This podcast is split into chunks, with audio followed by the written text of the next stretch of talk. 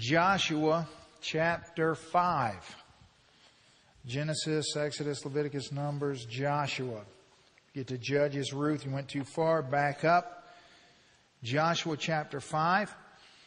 We're in uh, this series that I'm calling God Encounter, where hopefully, on what you took away from last week as we looked at Job, is uh, it's a little bit different than normally the way I might deal with these texts. What I'm wanting you to see as we look at these week in and week out is I want you to see maybe familiar texts, familiar stories, but from a different angle. I want you to see the story within the story. I want you to see the the context within the context. I want you to see the danger of putting God in a box and I want us to understand as a people of God what it means that God is an unchanging God.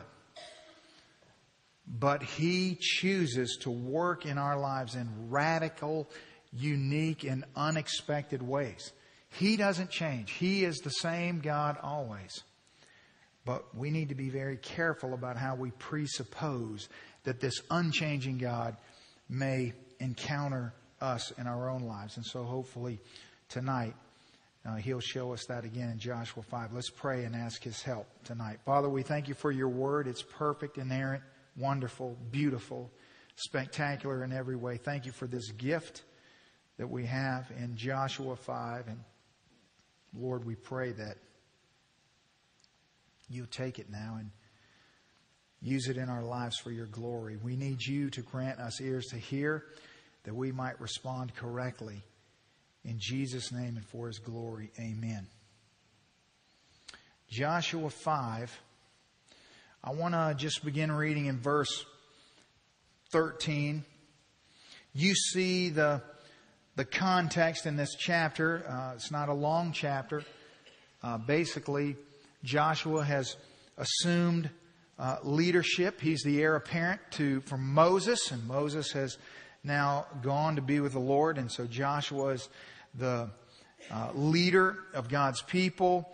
And there's all of these subplots that are sort of brewing around as they're preparing to uh, cross the Jordan into the promised land and begin to move into the places that God has for them. Interestingly enough, we get to this chapter and the people of God cross the, the Jordan. As you know, they, they move across into the Jordan. They're, they're stones of remembrance and it's this wonderful time. The manna ceases to exist, and now they're living off the land. And so it's this new and wonderful time. And then in the beginning of Joshua 5, God says to Joshua, oh, by the way, uh, everyone perished in the wilderness except for you and Caleb. And so now these children and their descendants have grown up and they've not been circumcised.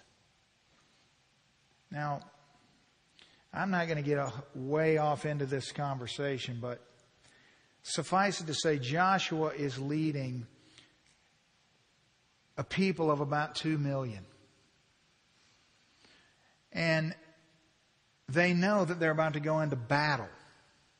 it just seems very strange that God would choose this particular time. Has it not been, you know, 40 years in the making?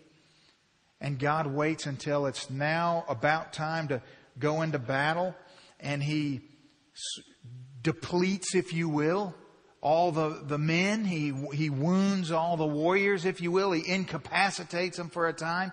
It just seems very, it's, so, it's such a God move. In the most bizarre human reasoning would never come to that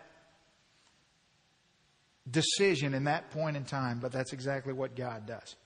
And then we move straight from there into this text, Joshua 5, beginning in 13. So it came to pass when Joshua was by Jericho that he lifted his eyes and looked, and behold, a man stood opposite him with his sword drawn in his hand. And Joshua went to him and said to him, Are you for us or for our adversaries? So he said, No but as commander of the army of the Lord, I have now come. And Joshua fell on his face to the earth and worshiped and said to him, What does my Lord say to his servant? Then the commander of the Lord's army said to Joshua, Take your sandal off your foot, and for the place where you stand is holy. And Joshua did so. Now we'll just stop there for a moment and think this through. First of all, I want you to notice that God doesn't encounter us at just some random places and times. That the clue to what's about to take place here is in verse 13 where it says Joshua was by Jericho. That God had taken Joshua through all of these steps and processes to get him ready for this moment in time. And when that time is about ready to pass, then God, God sort of at this pivotal moment intersects with Joshua to, to have this yet, uh, not final, but very instrumental moment in Joshua's life to prepare him for that which God has immediately to follow. This isn't Joshua's first time to be near Jericho, now is it? Joshua has been here before. Joshua has crossed over as one of the spies. Joshua has been all around this area. Joshua stood at the, the edge of the Jordan and him and Caleb pleaded with the people to not be afraid and to trust God and to cross over into the promised land. And if you remember Numbers 14, uh, tells us that story. The Bible says in verse 10, and all the congregation, their response was, to stone them with stones. But as they were picking up their stones to kill Joshua and Caleb, now the glory of the Lord appeared in the tabernacle of meeting before all the children of Israel. God intervenes, spares their life. Of course, He's got a bigger plan in, in place, but at the time, at the moment, God is just revealing that He is in control. And so Joshua has, has been through a lot. He has uh, watched all of his contemporaries perish. I mean, you think about all the things that he's been through. And he remembers, this is what I want you to understand. Because I'm trying to get you to, to think humanly so that I can just let God explode all of that in this text, because that's what will happen. And part of the problem with this is that we, many of us have a bunch of flannel graph images in our head and a bunch of little, you know, we've, we, the way, if we're not careful teaching these texts to children, we ruin the, the glory of them because we just trivialize them and shrink them down and make them into silly little, you know, stories when they're, they're quite the contrary. Now, he knows the situation. He, he was there. He, he lived the horrific consequences of not crossing over. And, and uh, what happens when the people of God succumb to fear and rebel against God. He knows that. So when he assumes leadership of God's people, through the leading of the Holy Spirit, what are the kinds of things that Joshua says in the first chapter of the book of Joshua? Like the famous passage in Joshua 1 9, where Joshua says, Have I not commanded you? Be strong and of good courage. Do not be afraid nor be dismayed. For the Lord your God is with you wherever you go. This came off the lips of Joshua because he knows the propensity of people to wimp out in the moment in time when God's called them to do something that's a little bit out of their box, a little bit out of their uh, comfort zone.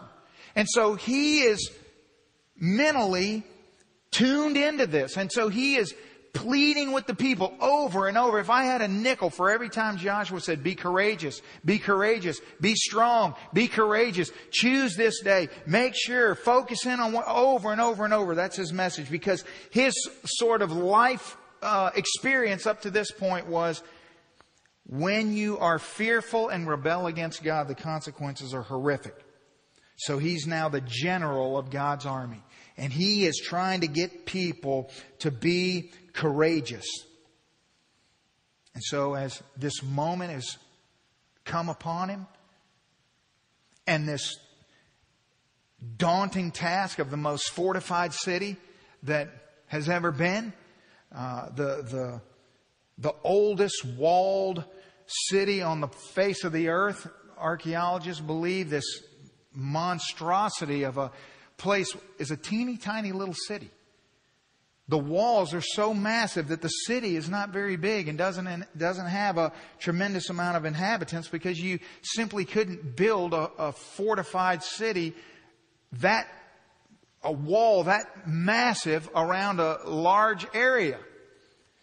And so there he is looking at this city. He's the commander. He's the general. And suddenly he sees this warrior standing before him sword drawn, ready for battle. Now, the first thing that I want to draw your attention to is that, especially coming out of the Advent season, this should be fresh on all of your minds because there's always the conversations about people's interaction with angels. This comes, comes upon Joshua much like people encounter angels. And every time someone encounters an angel, what happens? They immediately are petrified, fall on their face, and then the angel immediately says to them, get up, don't be afraid, right? This clearly is not an angel because the exact opposite happens. Here, this warrior calls for and accepts the worship of Joshua. He falls on his face before this warrior, and the warrior does not tell him to stand up. The warrior receives the worship. This is the pre-incarnate Jesus showing up on the scene in one of his many Old Testament appearances. And so when this angel of the Lord, when this warrior shows up, he falls on his face and worships and he receives it and accepts it because he's not an angel. Now, when you are in command of something, when you are the leader, when people are looking at you for direction and you are leading people through some dangerous situation or some daunting task, one of the ways in which people rely upon leadership is that a leader, especially in a military sense, their number one priority is identify the enemy. You cannot do anything until you've identified who the enemy is. And so when he's faced with this mysterious warrior, sword drawn and ready to go to battle, any good general would respond just like Joshua did because his number one priority is to identify are you my adversary or are you on my side? I mean, which way is this going to go? Are you for me or are you against me? And so I want you to look at uh, what the Bible says, how Joshua approaches him. Notice it says Joshua went to him and said, Are you for us or our adversaries? The Hebrew there, he went to him. It really means he went up to him. In other words, Joshua sees this mysterious person, sword drawn. Joshua doesn't first bow down and worship him. Joshua goes right up in his face. That's what the, the original language is trying to communicate. He goes right up to him and says boldly as a commander, as a general, are you for me or are you against me? Then he turns and falls on his face in worship. And so he's, he's bold. He goes right up to the warrior and wants to know. And interestingly, uh, you know, the way, the way the, the Lord responds is where we start to really understand that there's something afoot here. Because he asks a question. Are you for us or against us? Which is it? The response is no. Which is really not an answer to that question at all, is it? Who says no to that question? He says no. But as commander of the army of the Lord, I have now come. That does not in any way, shape, or form answer Joshua's question. In fact, it refutes his question. And so what's going on here? You see, the, this encounter is clearly not for Joshua to claim the allegiance of this warrior to Joshua's cause. Joshua is facing this moment by trying to discern, are you with me or against me? Because that's the only two contexts I have. I'm leading these people and I have you know, I have friends and I have enemies and that's the only two boxes I have. And so I just need to know which one you fit into so I know how to handle you because that's what I'm doing. That's what I'm about. That's where I'm going. And so what I need to know are you, are you with me? Are you, are you here to, to support my endeavors? Are you here to work against me? Which one is it? But this negative answer, no, is the Lord's rebuking Joshua's agenda. Joshua's two boxes of for and against. The Lord's not interested in that. He hasn't come so that Joshua can say, Oh, you're with me. Now we're going to be victorious. He hasn't come for that. He's come for Joshua. Do you understand the difference? What, what the Lord says in his answer is, no, I'm not here for what you're doing. I'm not here for the reasons you think. I'm not here for all of the ideas that you have about what's going on here. I'm here for me to get you. Not for you to get me. And so, He's here to claim Joshua for himself. He doesn't fit into this box. Joshua cannot boil the Lord down to either you're with me or you're against me. Now, I just want you to see, first of all, Joshua has an agenda. His agenda is, I'm going to lead the people across here, across the Jordan, I'm going to do everything I can do to prevent them from murmuring in the tents and cowering down and, and causing all the horrible ramifications that we've already been through.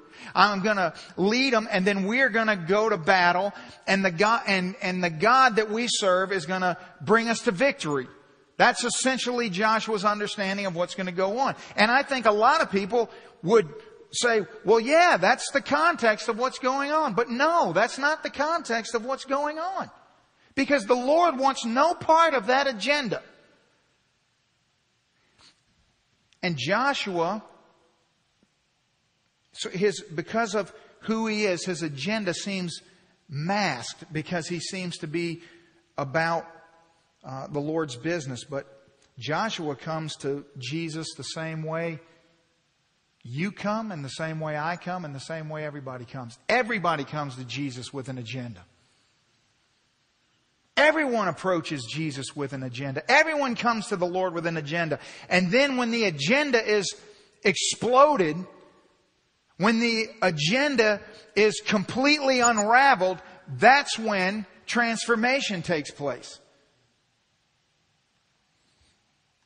You're looking at me like you don't believe me.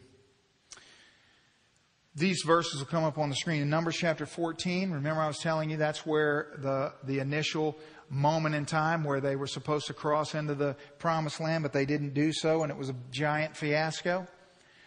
What was the agenda of the people of God in that moment? Look at these verses. They don't go in. It's a giant fiasco. The glory of the Lord shows up in the tabernacle. Numbers 14. So all the congregation lifted, lifted up their voices and cried. And the people wept that night.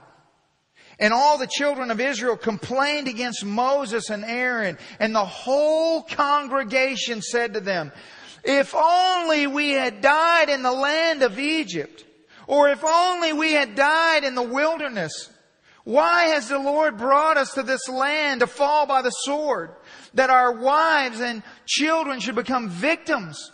Would it not be better for us to return to Egypt? Are you listening to the agenda? Because here it comes, verse 4. So they said to one another, let us select a leader and return to Egypt. You see, they thought that they knew the way things were supposed to go. And so as soon as, oh, you mean we got to cross over there where those giant people are and we've got to fight them and we've got to, we've got to battle those fortified cities and there's giants over there and they make us feel like grasshoppers and so this is a group of people that have just been led out of captivity, walked across a sea on dry land. They've had food falling from the sky. They've been through, God has shown them a gazillion times over and over. They've seen the glory of the Lord descend. They've seen God uh, give the give Moses the law and him come down off the mountain. They've seen all the consequences of of messing around with God. There's nobody in this group of people that's going, you know what? I'm just not really sure if God's real. No one's saying that. No one is doubting the reality of God in this group. These people are not less spiritual than you and me. They're just exactly like us. Exactly. As soon as God doesn't do something the way we think it ought to go, Job last week, we panic and start to freak out. And if we can't put our human wisdom on it and we can't rationalize some way to understand what God's doing, then it must be something wrong. And they weep and wail against God. And their solution to the problem is, after everything that they've been through, you know what we're going to do? We're going to just choose ourselves a leader and we're going to march ourselves right on back to Egypt. Which has got to be the most ridiculous, idiotic, moronic thing you could ever possibly read in scripture and yet we do it every day. Every day.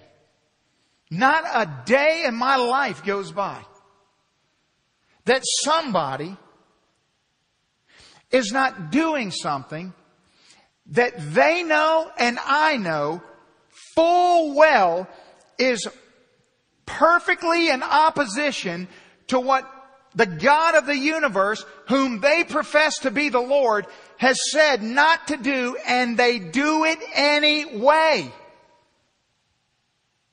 And if you talk to them about it, it's because I don't understand.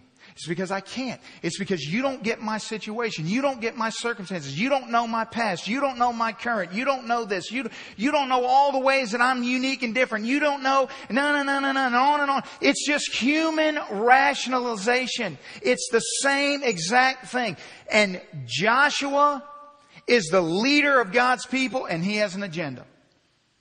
And his agenda is he's going to go over there and he's going to battle those people and God's going to help him and that's what's going to work. And so he sees this mysterious warrior standing in his way and he only has one question. Are you for me or are you against me? Because that's the only two options it could be. And the answer is neither. Which is God's way of saying no to Joshua's agenda. I'm not even going to answer that. No. But I am the commander of the Lord's army and I'm here. That's God's answer. No to whatever you're thinking. No to all of your ideas. No to all of your wisdom. No to everything you've presupposed. No to every single human idea that you have. The answer is no. But I am the commander in chief of the universe and I'm here. That's what you need to know in this moment. Boy, now that, that will preach. That is instructive. That is what a people who are constantly embattled, embattled in these agenda riffs about their lives need to hear. You know, well, I, I just don't like this school. This school is not the kind of school that I think my kids ought to go to. This isn't my kind of school. This isn't my sort of situation. There's other schools that are more to my liking. I don't like this teacher. I like that teacher. This, I don't like the way this teacher teaches. I like the way that teacher teaches. I don't like, uh, this neighborhood. I like that neighborhood. I don't like the way this is. I like the way that is. I don't like this restaurant. I like that restaurant. I'm into these. I have an idea about how my job should go. And I don't like that job or I don't like that boss or I like the way my old boss used to be the boss or I like the, the company before it got sold out or, uh, or my relationship. Listen, I could go all night on this. We are the kings the kings of agenda. No one holds a candle to the American spoiled rotten Christian. We have an opinion about everything that's meaningless. It's meaningless. We decide all the things the way that we think the things ought to be without any regard to the reality that we're not sovereign. I don't know how many times or how many different ways I can say this. I can solve any marital strife. Any marriage that's falling apart can be resolved with this one principle. The problem is, is that whenever a relationship is disintegrating, 100% of the time, you have either one or two individuals in that relationship that are unhappy with the way things are going because they're not going the way they think they ought to be. And so their response to things not going the way they think they ought to be is, well therefore I'm not going to do the things I ought to do because it's not going the way I think it ought to be. Which is irrelevant information. The only thing that matters is you stood in a church before God and said, I commit my life to this person forever till death do us part. Period. End of story. I don't want to hear all of the reasons why this person is undeserving of your allegiance.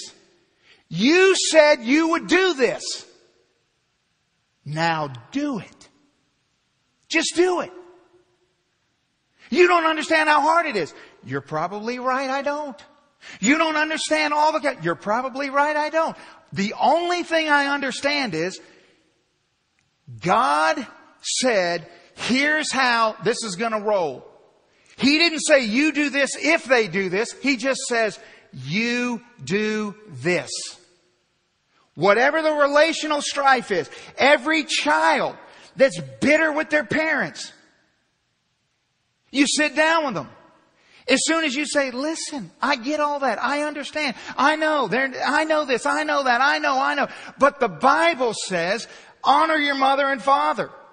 And they go, but, but, but, but, I don't, listen, I don't want to hear that. The Bible says this is what it says. Just do what it says. And no one says amen.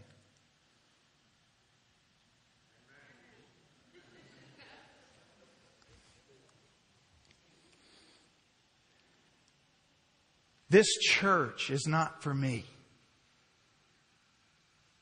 This relationship is not for me. This, I mean, think about all of these. We just pick and choose and customize and interchange our lives like we're, like we, we, it's like we live in Lego land. We just punch the blocks in however we want them. Okay, let me, let me drive this home a little bit more. You're me. Let's just use me for an example. How about that? Then you won't be defensive. I can see it in your posture. So, I go to Lowe's. I need to buy some things from Lowe's. I get to Lowe's. I can't find the things I'm looking for in Lowe's.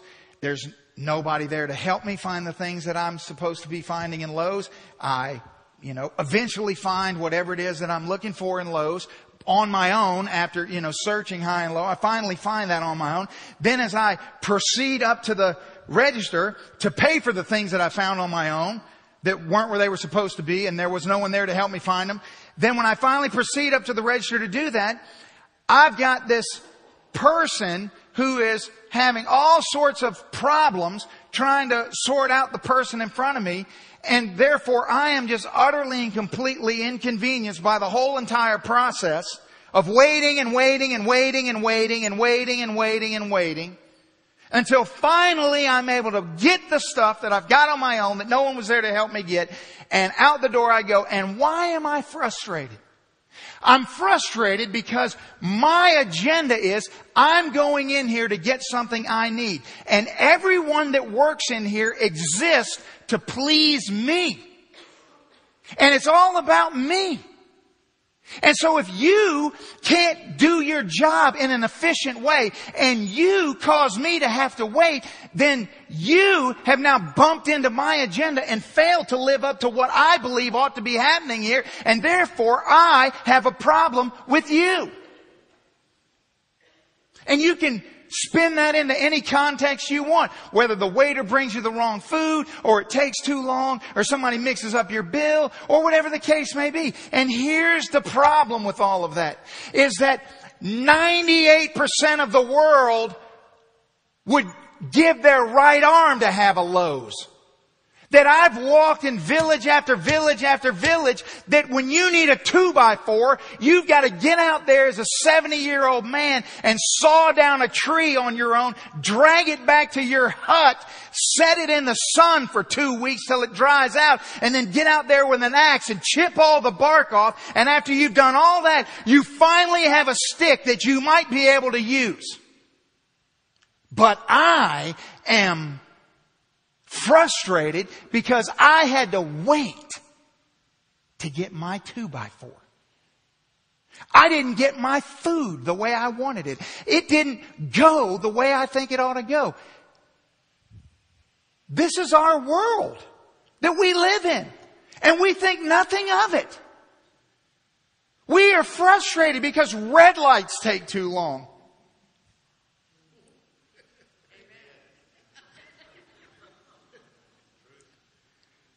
I was just about to say, guys, you're going to turn up my mic because they're not listening, but then when I got a little response here, so. It's agenda. We have an agenda, all of us. Joshua comes to this moment with an agenda. And he looks like the model citizen. He looks like the great commander. He looks like, you know, to the, to the human psyche, all of his, all of his preparation, all the sanctification needed for what Joshua was about to embark on has all been completed. And so he's ready to go. And God says, negative. You're wrong. It's not. He's still got an agenda and I'm about to break him of that. So he stands in front of him, sword drawn, as if to say, you want some of this? Joshua has no concept, no clue of who he's talking to, and he says, Well, are you for me or against me? And God just rejects him. Nope. Nope. I don't want to hear about your agenda. I don't want to hear about what you think. I don't want to hear about your categories and your boxes and all your ideas about the way things are going to go. That's not how I roll. I haven't come here for your agenda. I am the commander of the Lord's army and I'm here. You know what that means? Do you know what that statement says? That statement says, here's the deal, Joshua. You have two choices. You're either going to join my agenda or I'm about to steamroll your agenda. Well, Joshua's no dummy. He falls flat on his face and begins to worship. He, as soon as he's responded to, he knows, uh oh, that was stupid. This is what we need. We need a God encounter to straighten us up, to wake us up to the reality of what's going on around us, to rattle us into, hello, what really matters? What is really significant? Now, I want you to see that there's a, that, that all of these scenarios, in other words, this scenario, the scenario numbers 14, what, what is in our scenarios are all the same in the sense that when our agenda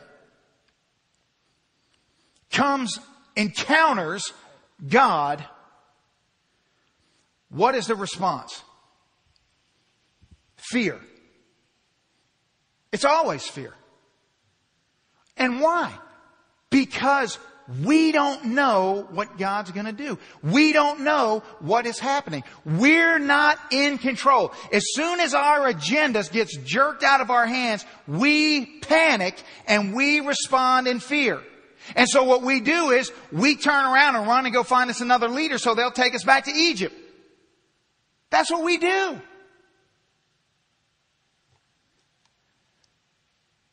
So you're Let's use this in parenting. You're raising your children. And when they're little, everything's fine. Because you're big and they're little. And so, a lot of Christian people raise model Pharisees when they're this tall. And it looks beautiful. And they completely ignore the heart condition of the child, just like I talked about a few weeks ago. Well, watch what happens when, but then a day approaches when suddenly there is the realization that the child is not for us, but against us. And when that happens, which it always does, the parent panics. And in fear, over parents the situation and makes it, compounds it and makes it worse. They realize, see, they have an agenda. Let's say the agenda is I want well-behaved children. I want my children to do these things and behave this way. And when they don't, what happens? We respond by over-parenting in fear we're so afraid that our kids are going to grow up and be like us that we smother them to death because we can, instead of shepherding their heart, we shepherd them with a sledgehammer and we just go, hey, eh, it's not going to be that way because you have the power and authority to make it that way. But here's the problem. They will outgrow that methodology. And every time, 100% of the time, you're going to end up with a teenager that gets a driver's license and laughs in your face. And while you're at home tucked in all snoozy at night thinking everything's hunky dory, they're going to be out doing things that would make your stomach turn. Agenda. What's your agenda? So whether it's your marriage, whether it's your parenting, whether it's your job, whether it's whatever it is, what is your agenda? What have you decided things ought to be?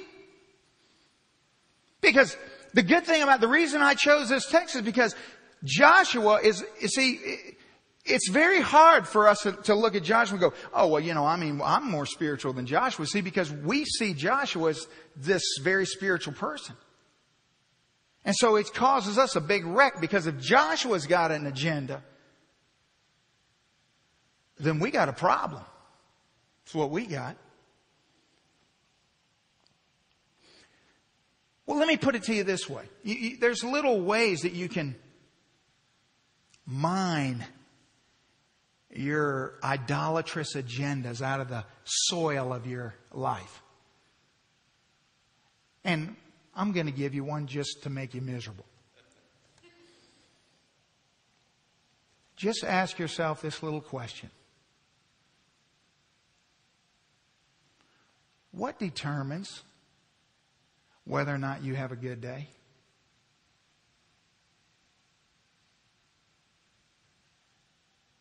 What determines tomorrow whether or not tomorrow is a good day or a bad day?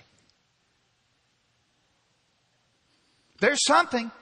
There are some days you have that are good and there are some days you have that are bad. I want to know why. I want to know what is the determining factor. Well, really, I don't because I do know and I'm about to tell you. When it goes according to your agenda, it's a good day. And when it goes against your agenda, it's a bad day. And it's the same for me. And if you want to know where your little idolatrous agendas are, just look at where you get annoyed, where you get aggravated, where you get all ruffled up. Because that'll expose your agenda. You see, it's, it's what I call agenda living. It's this most excruciating, defeated, exhausting way to approach life for a Christian. It, it, it sucks the life right out of a relationship with God. You think about how tiring it is to spend all of your effort and energy trying to manipulate and orchestrate your agenda. It just burns you down.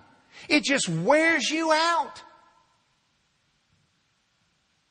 I mean, a simple, a simple gauge to know how great of an issue this is in your life will be in the last 30 days, was the majority of your time joyful or annoyed?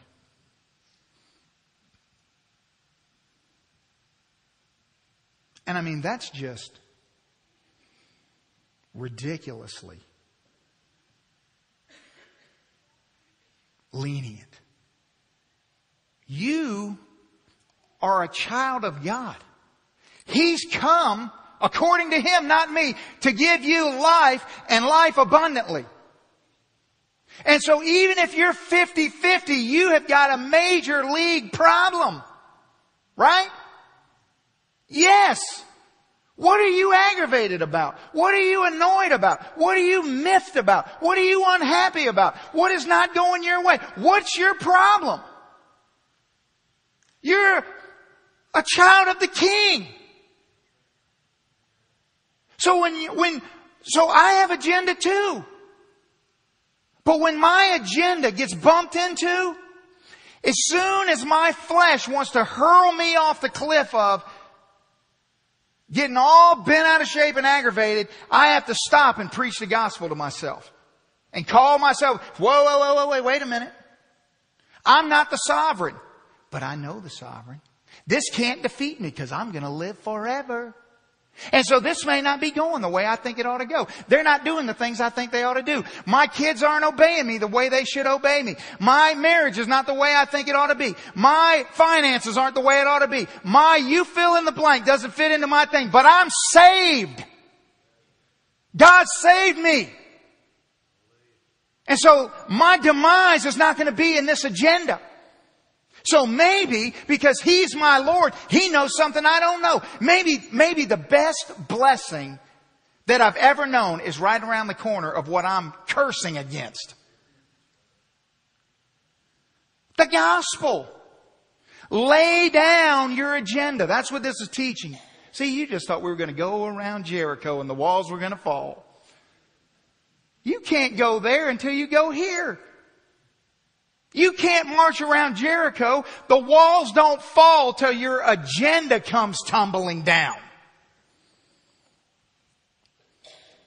So we get fearful because it's out of control and we don't know what's going to happen. And so we start strategizing and scheming and manipulating and worrying and fretting. All of these things that are completely and totally ungodly. That's our response. But the whole while, we're justifying it. We're reading our Bible. We're being faithful in church and we're praying. And, but our heart is in a giant knot. And we're totally tangled around this thing. I'm not saying that Christians don't weep, Christians don't mourn, Christians aren't sorrowful, Christians aren't genuinely just want to cover themselves with sackcloth and ashes. I'm not saying that at all. I'm talking about agenda. I'm talking about agenda. You see, sometimes things happen to us that break our heart. They just crush us. And it's not wrong that it crushes us because it crush, it's meant to crush us. I mean, the consequences of sin are devastating. So whether we could do anything about it, can't do anything about it, whatever the case may be, it's devastating. And so our heart is broken over it, and there's absolutely, positively nothing wrong with that. It's about when we are trying to negotiate with the things that are in front of us.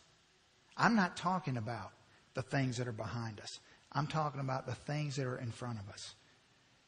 Our agenda is always forward facing. Always.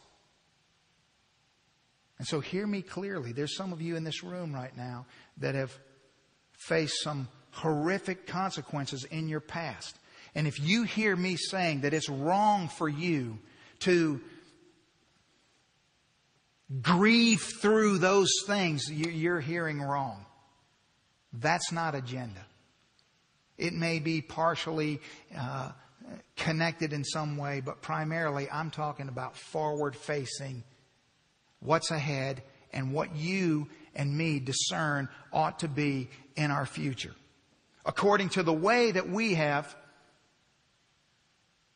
sort of seen the light. Now, now here's the thing. Has, has Joshua, has he disobeyed some specific command of God? If you met Joshua five seconds before this encounter, could you have sat down with Joshua and said, Joshua, um, you know, here's the situation. I think that, you know, you've got an agenda with God and, uh, you know, you probably need to consider the fact that God may be up to something different than what you're doing. And Joshua would look at you like you're stupid.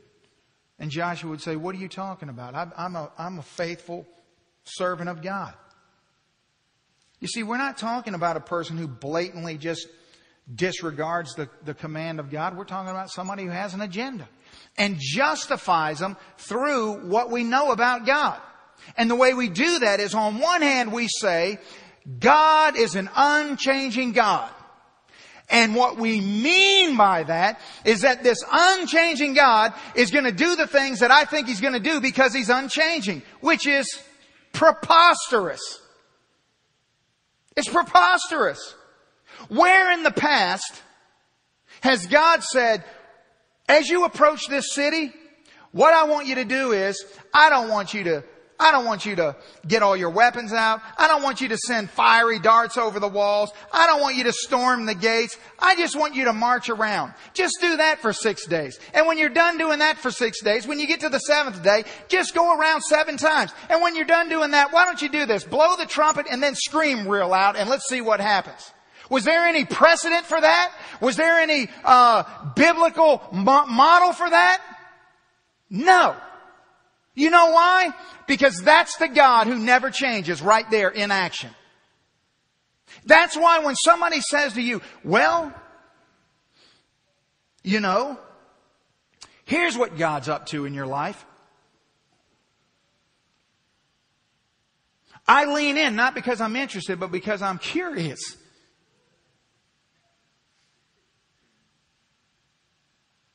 Because I want to hear what the next thing out of their mouth is. Based on what? We're going to talk about what the scripture says. We're going to talk about what we know to be true about God.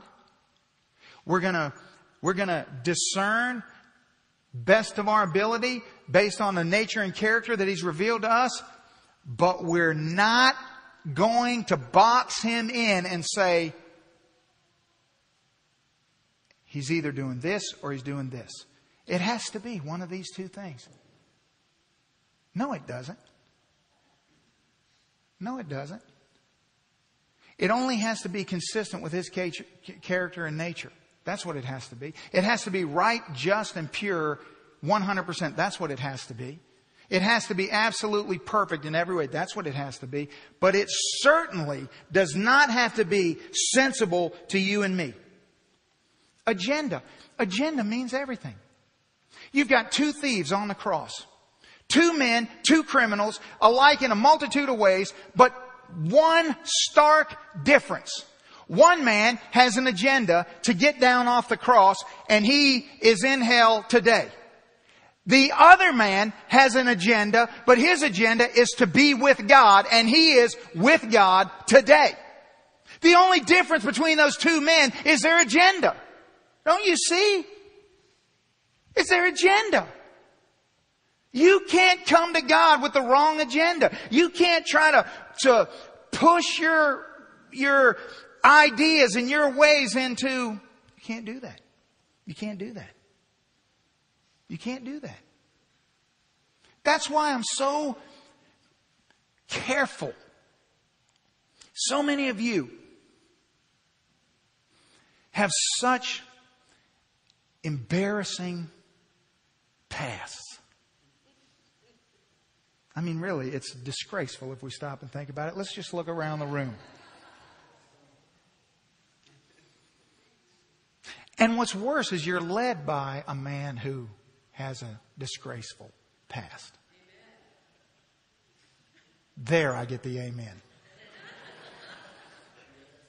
So, and why are we so sensitive to that here? I mean, why, why, why is my heart so sensitive to the the person that I know just a few minutes ago when I started talking about marriage and divorce, you just sank. You just sank. You just felt condemned. I know. Every time I talk about parenting, you just sink because your kids are wayward. Every time I talk about marriage, you just sink. But I want you to know something. Those are hard situations. And, and, and those aren't things that you should be proud of or happy about. But let me tell you something God's hand is not shortened in your life.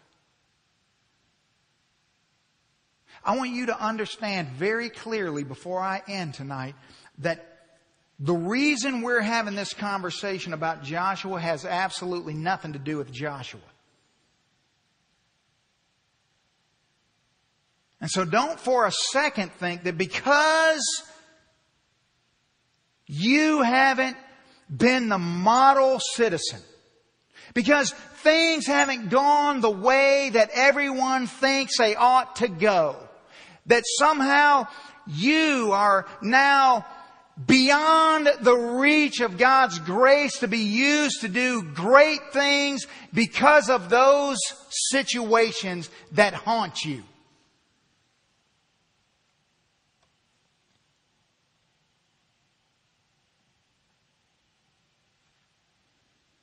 You're not.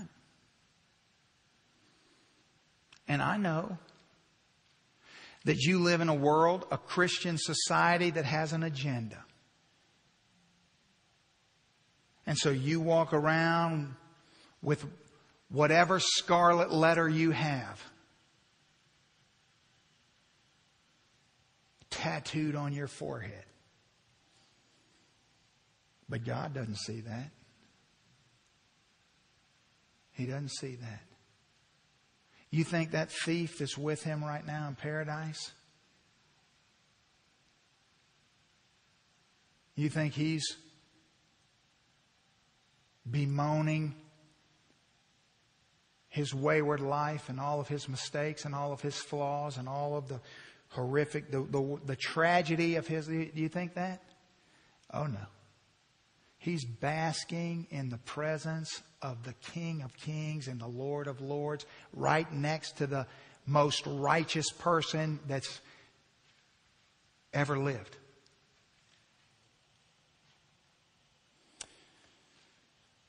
So he says, Nope, I'm the commander of the army of the Lord, and I've now come. I'm on the scene. So Joshua falls down and he worships him. And so this mighty general is reduced to a humble servant.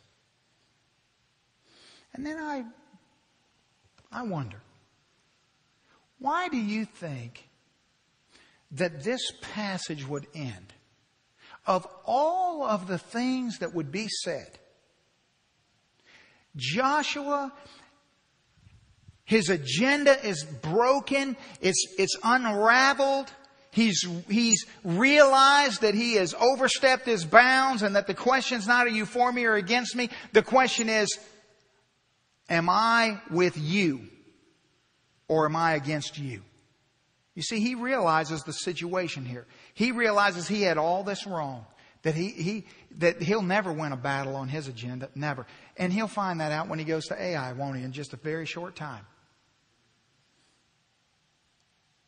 The question tonight is not what are all of your agendas? The question tonight is are you bowed in humble submission to his agenda? What is this text teaching us? That the commander of the Lord's army is here. The only other information that matters in the universe is are you on his agenda? That's all that matters. And if the answer is yes, then you have just discovered the gloriousness of a relationship with God. That you can now frolic out these doors with all of your problems and all of your scars and all the junk that you can't fix. And you can just stop worrying about it and stop fretting over it and stop allowing it and just live life abundantly the way God created you to live. So Joshua says, What does my Lord say to his servant? And I would expect that here's a moment where there's going to be this profound command. You know, like, all right, Joshua, now you're ready. Here's what's going to happen. Boy, this is going to be amazing. Here's the way this is about to unfold. And what does the Lord say to Joshua? He says, Take off your sandal. Take it off. Where you're standing is holy ground. And here's what I'm wondering. I'm wondering at 6:35 this Sunday night. I'm wondering why you think God told Joshua to take off his shoes. And my guess is is that you think that God told Joshua to take off his shoes because shoes are dirty. And you would be wrong. Because that's not why he said, take off your sandals. He said, take off your sandals because shoes were a symbol of affluence. Guess who never wore shoes? Slaves. And the Lord says to Joshua, assume the rightful position and posture of what you are. You have now relinquished your agenda to me. Now take those shoes off that declare you're not a slave and be what you are. To which we hear and think, well, that's bad. Which again is the absolute 180 degree wrong way to see that. The greatest thing you could ever be is his slave. There's nothing on this earth that's better than that. He said, take your shoes off. You're not a general. You're a slave. I'm the commander. Oh. You mean, you mean I don't have to lead two million people?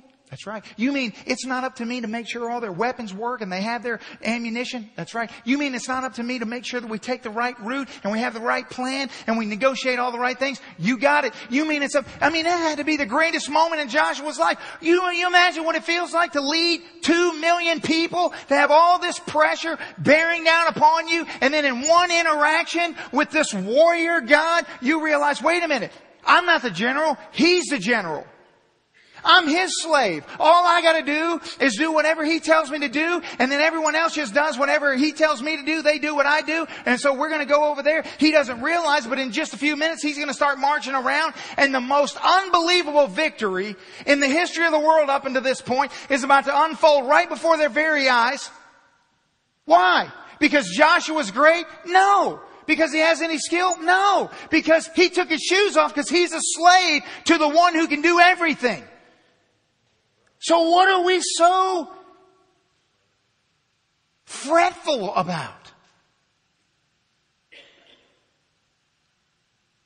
So here's what I do. When I feel like things are unraveling around me, I have literally been in conversations before. I've been in conversations with my children. I've been in conversations with people in this fellowship where what I'm hearing and what I'm discerning about this situation is bad. Is bad. And, and I'm realizing that things are, that, that I haven't realized the gravity of the problem that's before me. And that I had no idea that this was going on under my nose and that I had missed all this and now I've got this tremendous moment, this reality check of, oh no. What am I going to do now? And I just casually, in the midst of that conversation, I just slide my shoes off. Nobody even knows. My kids just think I just took my shoes off. It's just a little reminder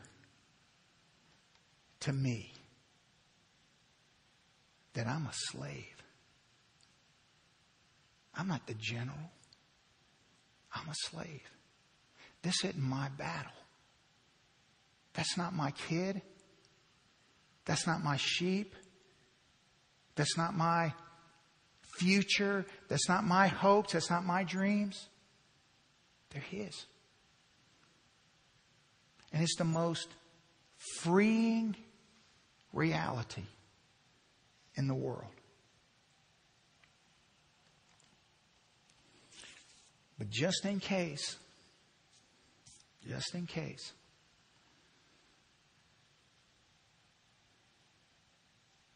you're still not convinced. One last passage and then we're done. All you who have murmured in your tent, failed in your marriages, failed in your parenting, failed vocationally, failed economically, failed relationally, failed spiritually, failed morally, and the list goes on and on and on. All the things that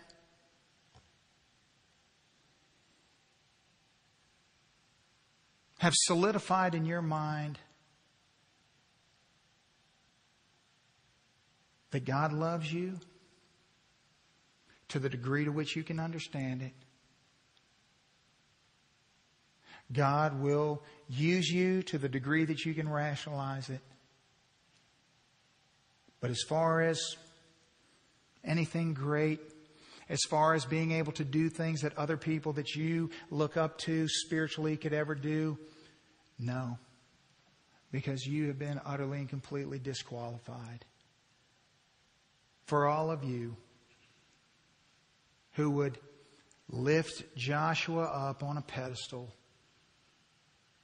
and say, Here's God's chosen one, the heir apparent to Moses, the leader, the one who could see that we ought to trust God and go in, that we ought to not be afraid. Oh man, what a great illustration of what we all ought to aspire to be, leading these phenomenal people, blessing them because they're His. In Deuteronomy 6, the Bible gives a specific plan as to how the people of God are going to go into battle. And God begins and ends that whole conversation with this statement. He says to Joshua and the people, Therefore, understand that the Lord your God is not giving you this good land to possess because of your righteousness. For you are a stiff necked people. To which I say, Praise be to God that He never changes. Because there's not one of us in here that would ever do that. We would never greatly reward those who are stiff necked and rebellious against us. But when we put God in our box, we make him in our own minds something he was never, ever, ever to be. He is a God who blesses people because he chooses to bless them, because he loves them.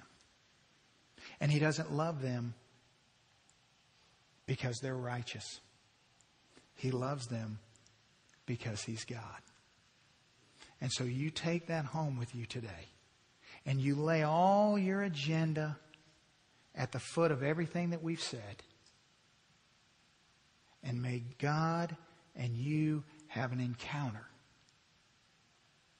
such that you're able to face whatever dismantling moments come upon you. No matter how heartbreaking, no matter how unexpected or grievous they may seem, or they are, you just simply slide your shoes off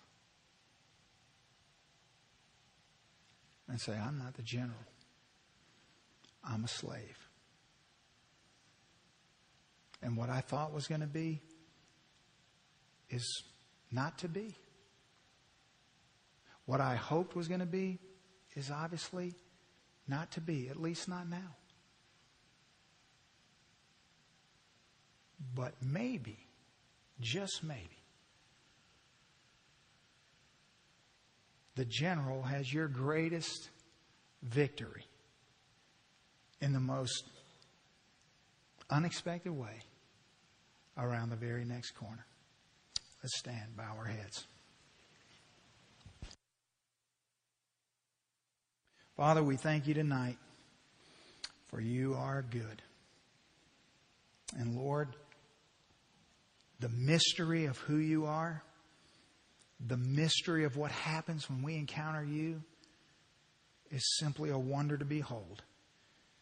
And Father God, I thank you for the ministry of the Holy Spirit that's taking place in the hearts of my brothers and sisters, in my own heart, even now. And Lord, as we reconcile ourselves to your word, help us. Help us, Lord,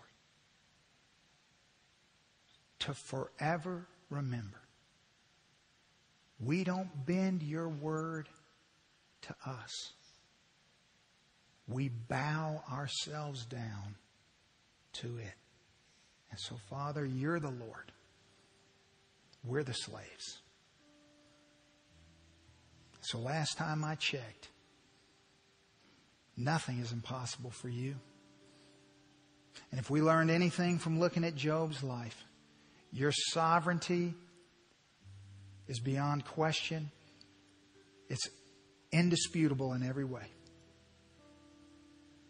Your power is unmatched. Your authority is unrivaled. And so we're your slaves. And so I wonder whose broken heart you're mending tonight. I wonder whose scarlet letter you're erasing tonight. I wonder who, whose agenda you've exploded tonight.